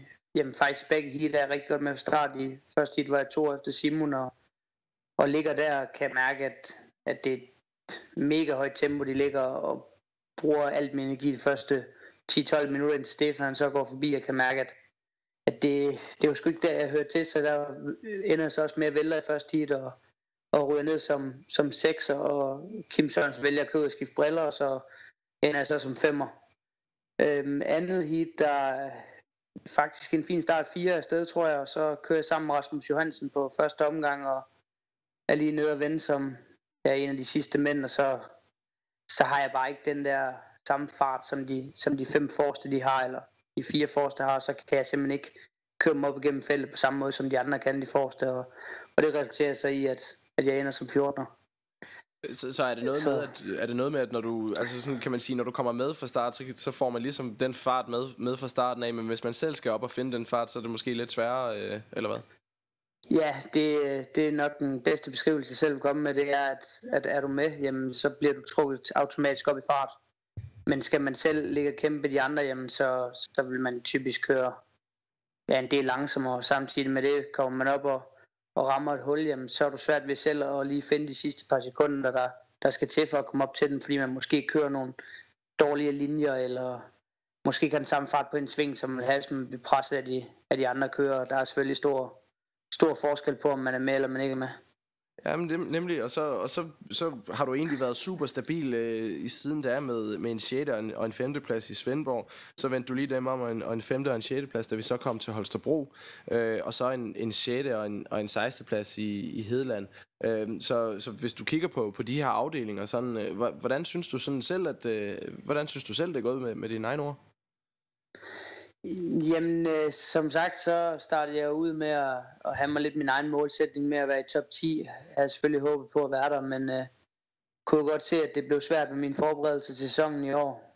Men har selvfølgelig prøvet at hygge mig med det og have det sjovt, og, og det tror jeg faktisk, det har endt ud i, at, at det at have det sjovt, når man køber banen, har været det, der har endt ud i et, et okay resultat. Øh, og det er længe siden, jeg har lagt, øh, kan man sige, den ende af, af feltet i DM. Jeg valgte jo sidste år ligesom at, at tage en slapper fra DM og fokusere på lidt andre ting, og, og så komme tilbage igen i år, men på en anden maskine har gjort, at, at det har givet mig noget fornyet energi, og, og har ligesom forsøgt at komme tilbage på toppen igen i Dansk Cross, men uh, de andre har, synes jeg, har virkelig rykket sig rigtig, rigtig meget igennem de sidste år, og det er jo selvfølgelig der, jeg har måske ikke selv kommet til at stå, stå en lille smule stille. Måske på grund af manglende tid og lidt økonomi indover også har gjort, at selvfølgelig træningen ikke har været den helt optimale på, på crosseren, men der har jeg så forsøgt selvfølgelig at træne, ja, måske ikke kun 100%, men 150% på ved siden af med løbesko og alt, hvad jeg nu har kunne, kunne baske indenbords der. Og det, det tror jeg, det er det, der har gjort de stabile resultater her, nu her. Ja, fordi at, øh, at det vil jeg sådan set også øh, gerne lige spørge dig om. Du var jo sådan en, en lille smule væk lige en overgang, og, og øh, jeg ved, du kørte noget, noget af det her IMBA. Øh, og sådan også, hvad var, hvad, hvad var sådan, øh, tankerne bag beslutningen og, at prøve at gå en anden vej? Jamen tankerne var, at øh, jeg faktisk øh, sammen med min, min mekaniker Jesper øh, forsøgte at faktisk at omstille mig selv en lille smule ved at tænke lidt anderledes og, og prøve at komme lidt væk fra det danske, fordi jeg faktisk synes, at det, det hele blev meget inden for dansk motocross, blev meget, at, at, at vi skulle passe på hinanden mere, end vi skulle køre cross, så det gik, gik lidt ud af det sjove ting for, for mit vedkommende i hvert fald at køre cross, fordi at, at jeg kører cross for at vinde, og hvis, hvis man risikerer at ramme hinanden, jamen altså, så skal det være sådan, at man går ud og kan give hinanden en hånd igen og sige, prøv at det, det tager vi sgu på banen igen næste tid, og så, og så snakker man ikke mere om det, i stedet for at, at der skal stå ind og sige, prøv at du har, du har sprunget for et eller andet gult flag, eller du har kørt ind i ham der, og det gik for meget op i regler, og, og altså regelrytter skulle vi have over hele banen, og jeg synes simpelthen, det blev, det, det blev for, for, for mit vedkommende så meget kedeligt at køre cross i Danmark, og derfor så valgte jeg at køre Emma, hvor det er, at man kommer ud og kører mod nogen, som altså kører, de, de, de kører til, og, og det kan godt være, at man tror, at man ser, okay, uh, Jim Bøtger, han kommer ud og vinder Emba i 2016, og så komme ud og køre DM, hvor han måske ja, laver en top 8, hvis han var heldig ikke sidste år, men, men jeg havde bare et andet niveau i, i form af indbeløbene, og, og hyggede mig helt med at køre med det, og mødte rigtig mange nye mennesker, som jeg fik et rigtig, rigtig godt kammeratskab med. Øhm, og det gjorde selvfølgelig, at det hele blev, blev mega sjovt at komme ud og køre cross, hvor at man kan sige, at i Danmark, der er man lidt sin, sin egen lykkes med, fordi man, man kigger kun på sig selv, ikke? Altså, det, er ikke, det er ikke så meget, man går ud lige og for at snakke lidt omkring tingene. Er der nogle problemer, eller er der et eller andet, jamen, så løser man det sammen. Det gør man derude, og, det er ligesom sådan, man kører cross i, i Ember kan man sige, hvor at, at det hele det skal være sjovt, men samtidig så kører man race for at vinde. Det lyder jo egentlig meget, øh, det er egentlig en meget spændende betragtning. Hvordan, hvordan synes du, øh, nu, nu nævner du det her med både med flagreglerne og, og nogle af de her øh, rigtige regelrytter, og, og sådan som, som der jo har været, været tiltagende af her de, de seneste par år i, i dansk motocross. Hvordan har du oplevet det ud til, til DM'erne i år, både til køremøder og med de forskellige, ikke straffe, der er måske er givet, men de forskellige sager, der er blevet rejst og sådan noget. Har du oplevet noget, og har du nogle tanker om det? Jamen altså, mine tanker er jo, at, at, at det man i bund og grund gør, det man i bund og grund bruger sine penge på, det er at køre cross og, og have det sjovt. Og det er jo det, jeg synes, at man tager lidt fra ved, at man går ind og prøver at forsøge at lære nogle regler, som man et eller andet sted ikke, ikke håndhæver på den rigtige måde. Laver man nogle regler, jamen, så er man nødt til at, at, at ligesom holde sig inden for de regler. Men har man truffet en beslutning på, hvordan og tingene de skal foregå, jamen, så skal man heller ikke komme ind på et tidspunkt og begynde at ændre på tingene. Og det er ligesom, det som jeg mener, der, der mener jeg i hvert fald personligt selv, at det er muligt, at gå ind og, og, og ligesom stopper lidt for, for deres egne regler og udvikle inden for dansk kontrol, som de gerne vil have.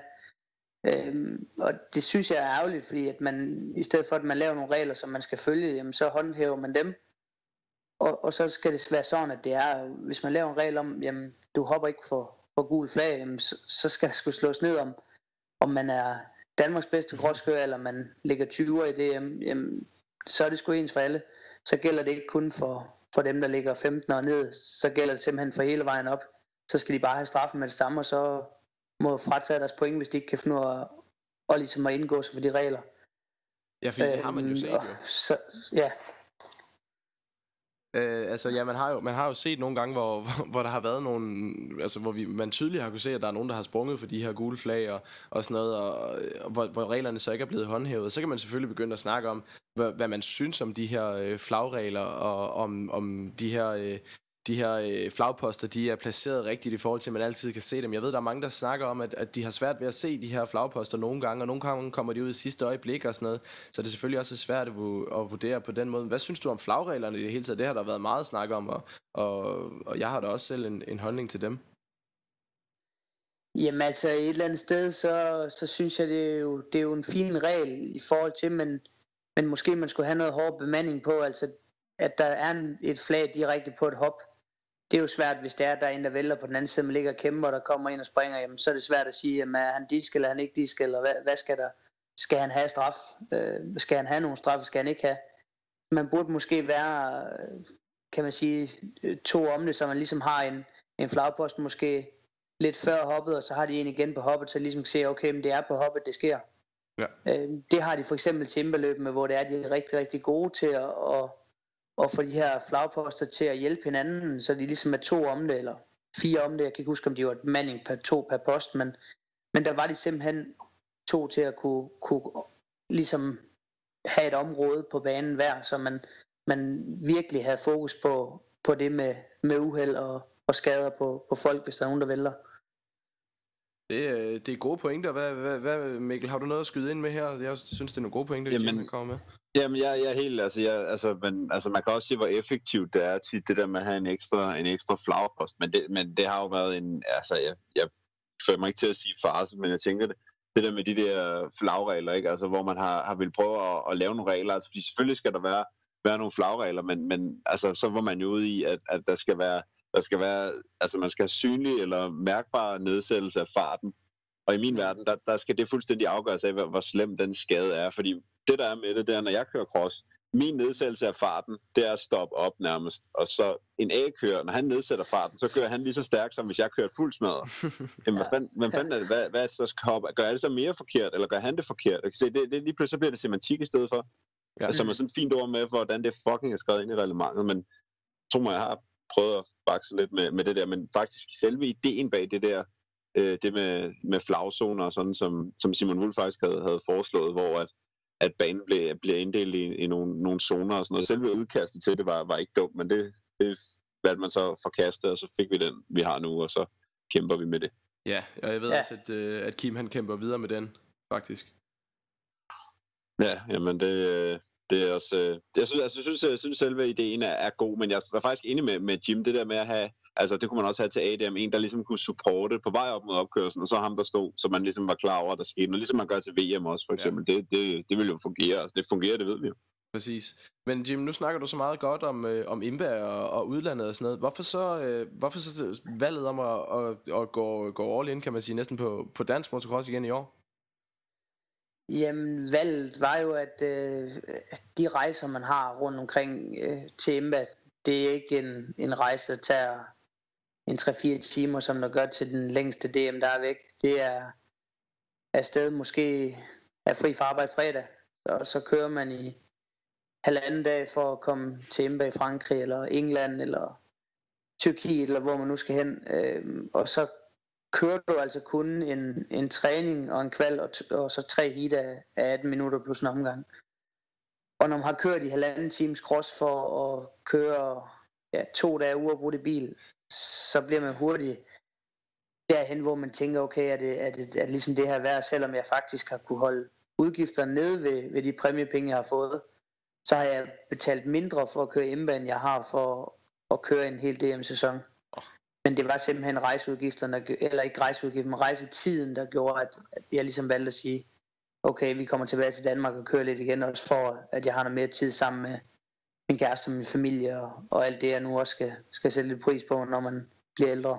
det er jo nemlig Men hvad hedder det? Nu siger du også, at øh, øh nu siger du selv ældre, og sådan, så du, du er jo en meget øh, en, en super erfaren, en super erfaren kører i, i den her AMX klasse og nu kommer vi jo op til, øh, til Mors her, hvor du jo faktisk øh, har en, en, man kan jo godt sige, du har næsten en reel chance for, øh, for at kunne komme op på, på den her tredje plads. Du har 27 point, så, øh, så der skal måske ske lidt en, en lille smule med, øh, med, med, med Simon.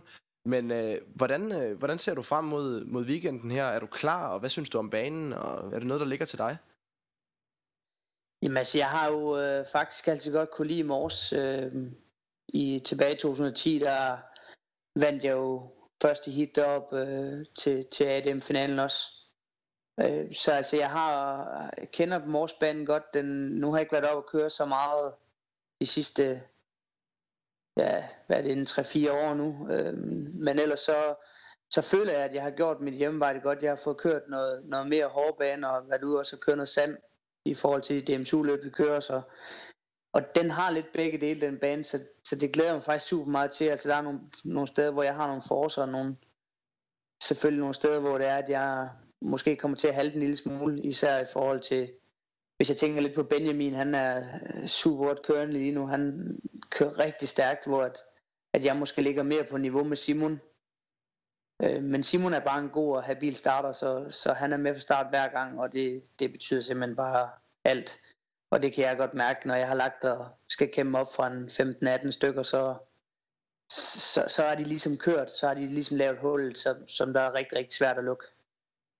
Men, men altså, alt kan ske. Nu øh, har vi jo det danske gode vejr, så jeg håber på, at, at det bliver et rigtig godt øh, mudderræs op, og så, så kan alt ske. Så, så er det bare at køre stabilt, og, og jeg har rigtig gode erfaringer med at køre i, i meget smat, så det, det satte jeg på, at jeg tager i stiv arm, og så kører vi to rigtig gode placeringer hjem, og så står vi der muligvis på pallen, når vi slutter.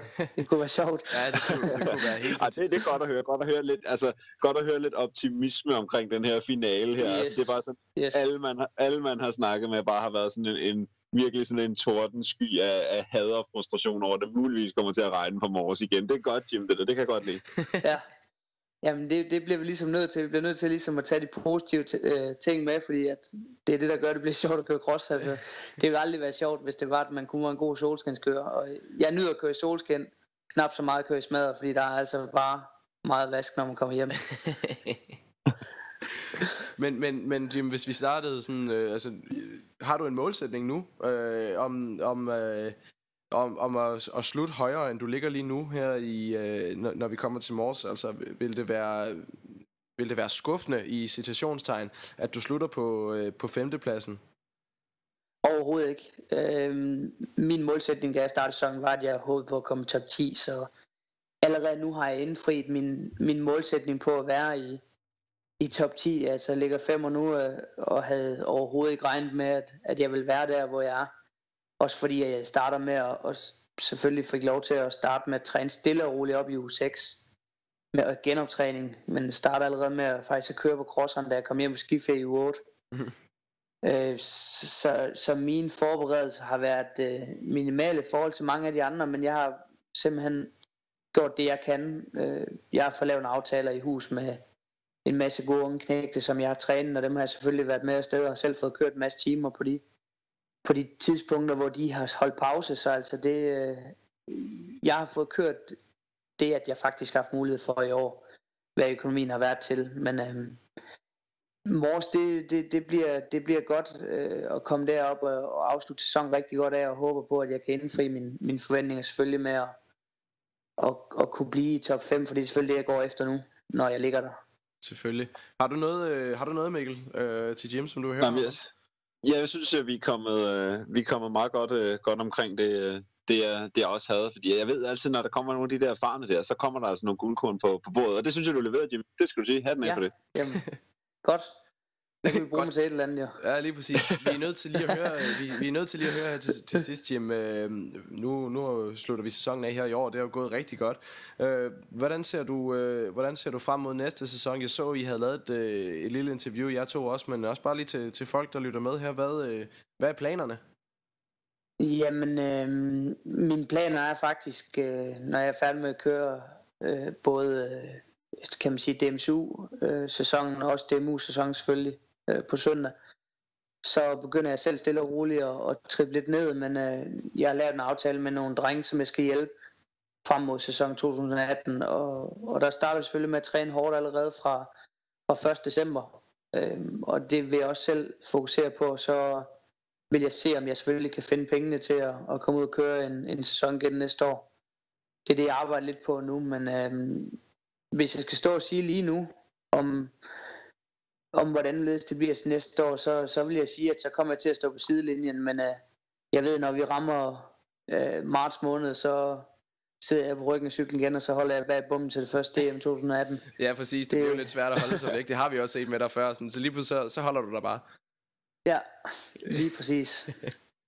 Det er godt. Jamen Jim, jeg vil lade dig komme i seng nu, og, øh, og lade dig få en god øh, sidste arbejdsdag, inden at vi skal, vi skal op og, og nyde dig, og forhåbentlig øh, se to rigtig gode hit fra dig her på søndag.